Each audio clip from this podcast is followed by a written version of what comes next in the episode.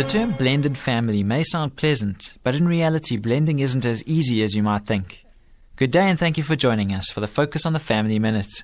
With today's high divorce rate, step families are more common than ever, and that means more parents are raising stepchildren. Making marriage work can be hard for any couple, but when you throw in the added pressure of step-parenting, it can often turn into a nightmare for everybody. In these situations, couples need to work through their roles and decide beforehand how decisions will be made regarding the children. The step-parents and the biological parent should not function in a vacuum, isolated from each other. A unified front is critical to raising healthy children. If discipline is going to work, kids need to understand that both their parent and their step-parent set the rules, and both have the authority to carry them out.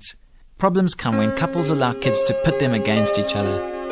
For more information on family issues, please call Focus on the Family in South Africa on 031 716 3300.